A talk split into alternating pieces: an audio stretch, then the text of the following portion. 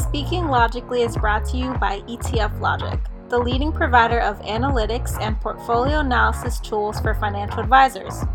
No information within this should be considered trading or investment advice.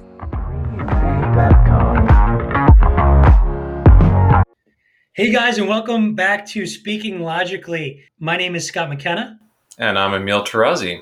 And today we wanted to talk about something that we've been working on for the past couple months and that is a special ebook that we're putting out. So, Emil, why don't you tell us a little bit about the ebook and what you're most excited about it?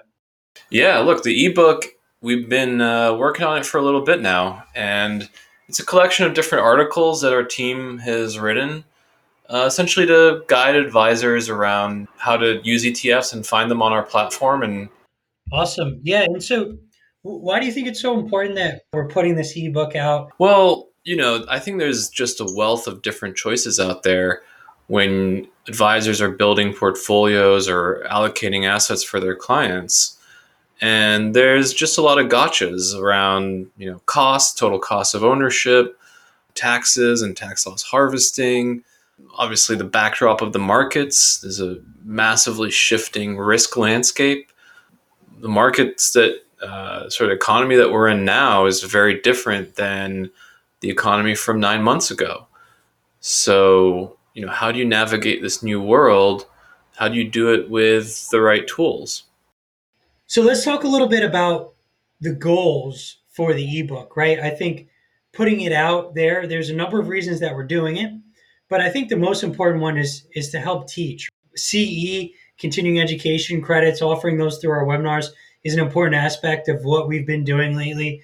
But we wanted to take it a bit further and create a resource for advisors to help out with some of the other stuff that maybe we haven't gotten a chance to do on a webinar that we haven't dip, dive, dive too deep into. And I recently saw a chart on Twitter the other day that says you always want to out teach your competitors.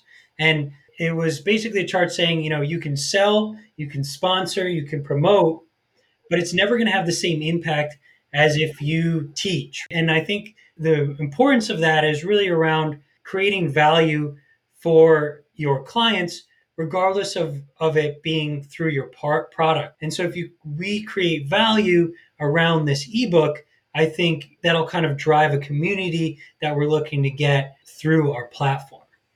Yeah, I mean that's spot on, Scott. I think uh, we understand a lot about sort of the quantitative aspects of building portfolios, how to look at risk, how to look at returns, how to look at costs and, and tax loss harvesting.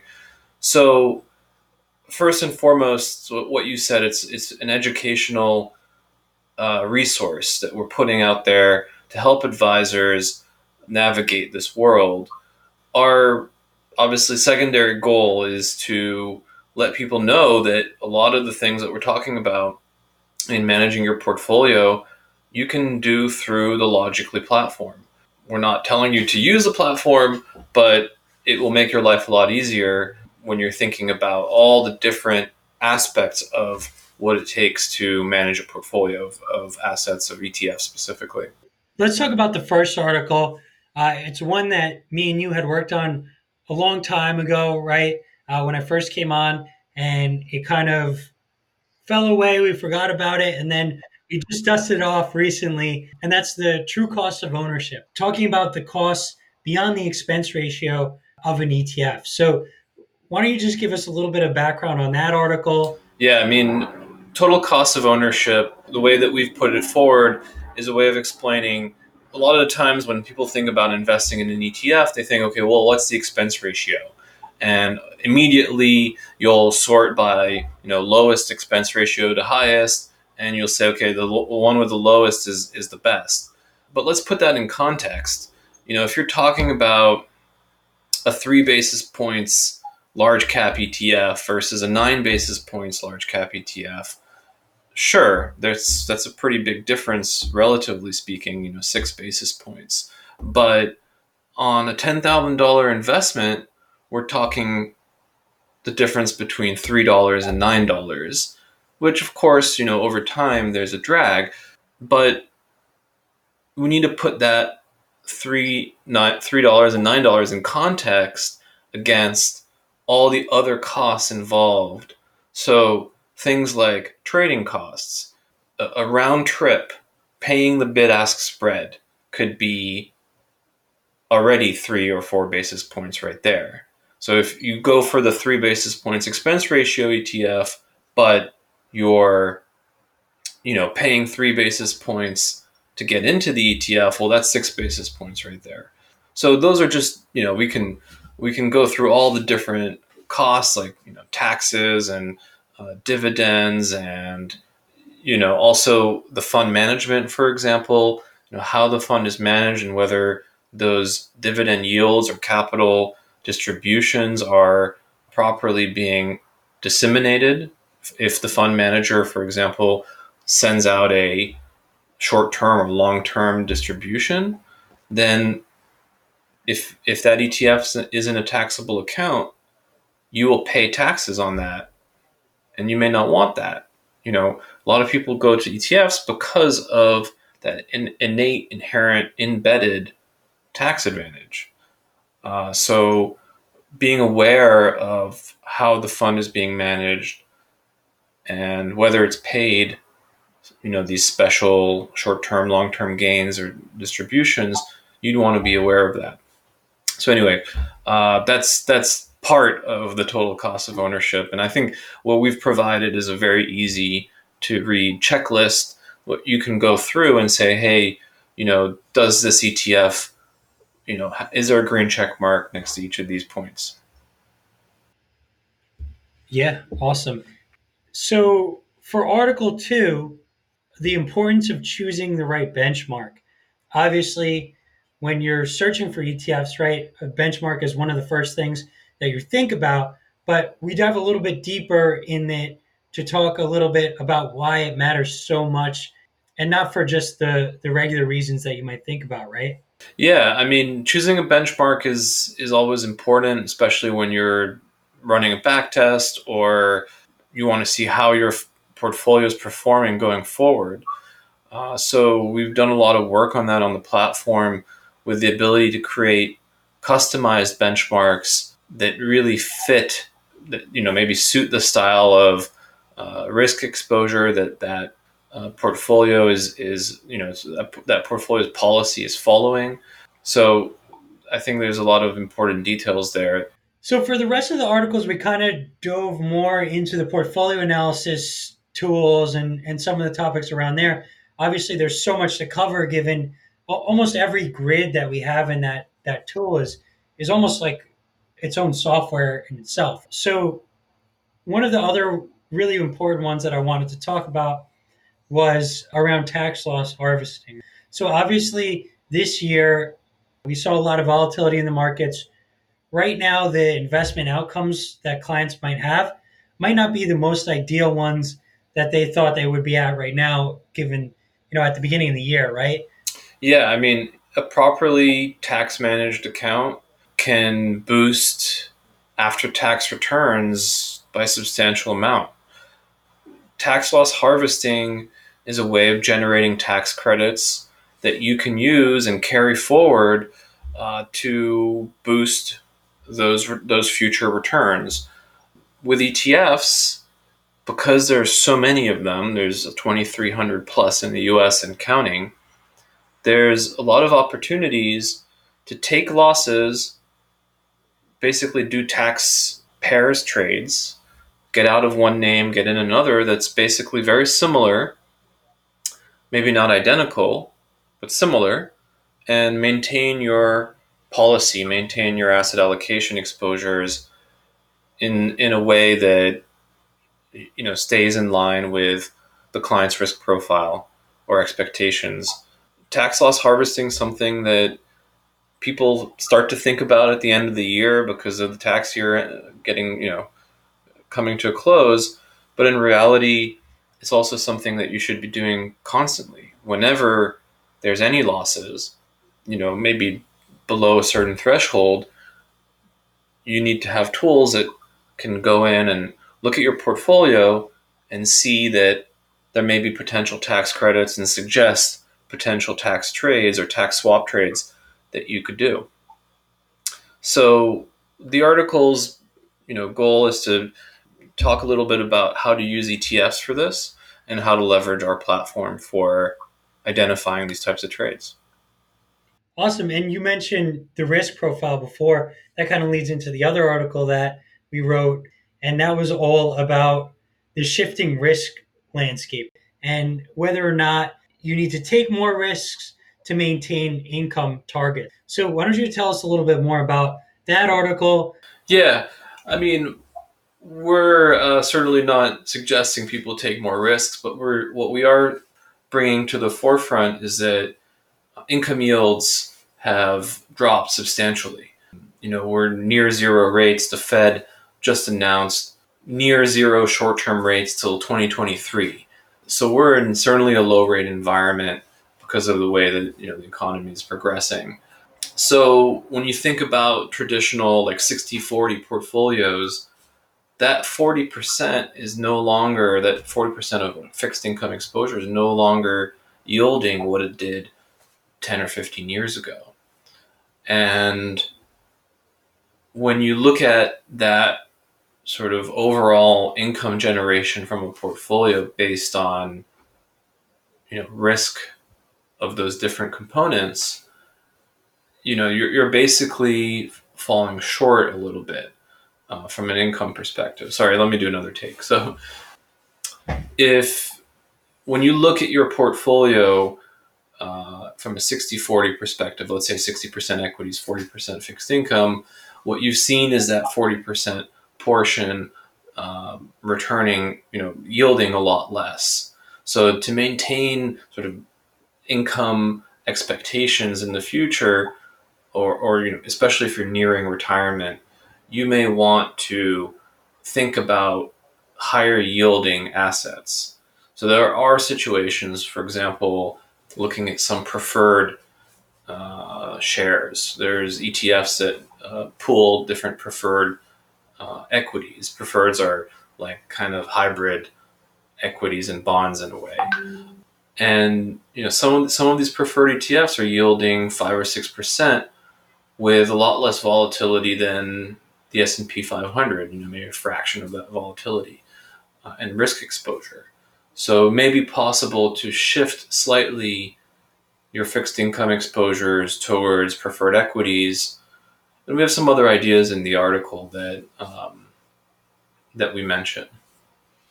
Awesome. And another grid that that I see a lot of traffic from advisors is the factor exposures, right? And so we did an article uh, where we broke down the factor exposures and, and how they've performed over the past year, right? So year to date going back even before the pandemic, but we are really focusing on in on you know how they re- reacted once the pandemic hit. Why do you think that advisors should be thinking about factor investing? I know some of them are, but yeah, well, you know, factor investing is something that's been you know talked about for for quite quite some time now, and with ETFs, you have like maybe you can think of it like surgical you have all these like surgical tools where you can say oh you know i want a drop of momentum. And you can pick out you know one of the 10 different or 10 plus different momentum etfs and add that to your portfolio. So you almost have like this toolbox of different things that you can put together the the factor our factor view on the world is well, first of all you need to know what you have in that toolbox already. So, for example, if you're long the S&P 500, you're already long growth because of sort of overweight tech exposure. You know, you, you, you want to know that. So if you think to yourself, well, I'd like to have more growth in my portfolio, well, you should probably already know that you've got already substantial growth exposure and and adding more may overexpose you to tech. Um, so that's the first sort of aspect, sort of understanding what you have. The second aspect is okay, now that you know what you have, you want to be able to manipulate it. So if you think that value is going to make a comeback after it's been beaten down so much uh, in, in these past few quarters, then you know we have the ability to not only go and screen for those 15 different large cap ETFs and 10 different mid or small cap ETFs, but you can compare how they perform against each other. They all have different levels or different exposures of value or growth. In turn, they also have different exposures um, on a sector basis, on a dividend yield basis. So you want to see how all those different interactions work. So, so that's kind of you know, what our angle is. Know what you have, and then be able to navigate all these different options once you decide you want to make a move. So, moving on from some of the topics we covered that deal with our portfolio analysis tools, we also covered uh, an article where we talked about model portfolios, right? And as many know, model portfolios are new, but they're coming becoming more and more used by financial advisors for a number of different reasons. So we broke those down in that article. But Emil, what do you think is the biggest driver, in your opinion, of advisors leveraging model portfolios? Yeah, I mean, I think that advisors need ways to streamline their workflows and models are the rise of models is really kind of two stories. One is that relentless focus on sort of optimizing and reducing the amount of time on, let's say, portfolio asset allocation and increasing your time as an advisor with your client and focusing on their financial planning, which is maybe a much bigger task than just portfolio uh, and asset allocation. Uh, so that's the first driver. And then the second driver is obviously ETFs. We've seen, you know, models have been around for decades, but ETF models have also been around for, for decades, but we've seen more and more of them because again, there's 2,300 ETFs and there's just so many ways, you know, the, the, the possible combinations are infinite of how to put these different things together. So it's, it's been a, a, a great way to uh, take advantage of the, the low cost, the tradability, um, diversification of ETFs while also reducing optimizing your workflow as an advisor. So some of the other articles that we covered in the ebook were a little bit more practice management related, right? The first one being about how you can leverage technology. So, you know, in this new world that we're in, no longer can you go and, you know, take your client out to lunch or take them out to coffee, right? So everything is is on Zoom, right? Everything is video, screen sharing or via telephone, right? And when you're having so many Zoom meetings, if you're like us, you know, you're probably pretty zoomed out. So we talked about some ways that you can go ahead and leverage the visuals from our platform or, you know, from technology in general to kind of spice up those meetings and keep your clients engaged. Yeah, I mean, you you mentioned it. It's it's all about the charts and the, and the numbers and you know this space can be overwhelming. There's just a ton of stuff that you know you, you feed some system your portfolio and you can get this flood of analysis. So we want to be careful when we've built and designed the platform. We wanted to make sure that like the most important things were brought to the to the front. So if you're looking for a quick understanding of you know uh, what the risk and return is on your portfolio, what just the expense ratio is on a, on a blended basis, you can get those numbers like pretty snappy. If you're a power user and you want to drill down and look at like Sharpe ratios and Sortino ratios, we've got that too. So we, you know, we have all these little bits of information, uh, but we've also kept it all very highly visual. So You've got pretty bar charts and pretty line charts that look really good on an iPad if you're on the road and you want to show someone, you know, what portfolio A looks like versus portfolio B. And all that stuff gets generated out in PDFs. So you could print it out and have all those visuals, have all those charts, uh, or even just select the charts you want. So you can customize that PDF yeah, and the other thing that we talked about too, which I think is super important, and probably advisors are already doing it, figuring out what level of understanding a client has, right? And then being able to customize what you share with them. If you show if you showed a client like the full portfolio analysis, I'm sure a lot of them would just be like completely overwhelmed. There's so much stuff to look at, which is great for an advisor, and especially when you're diving deep into all those different aspects.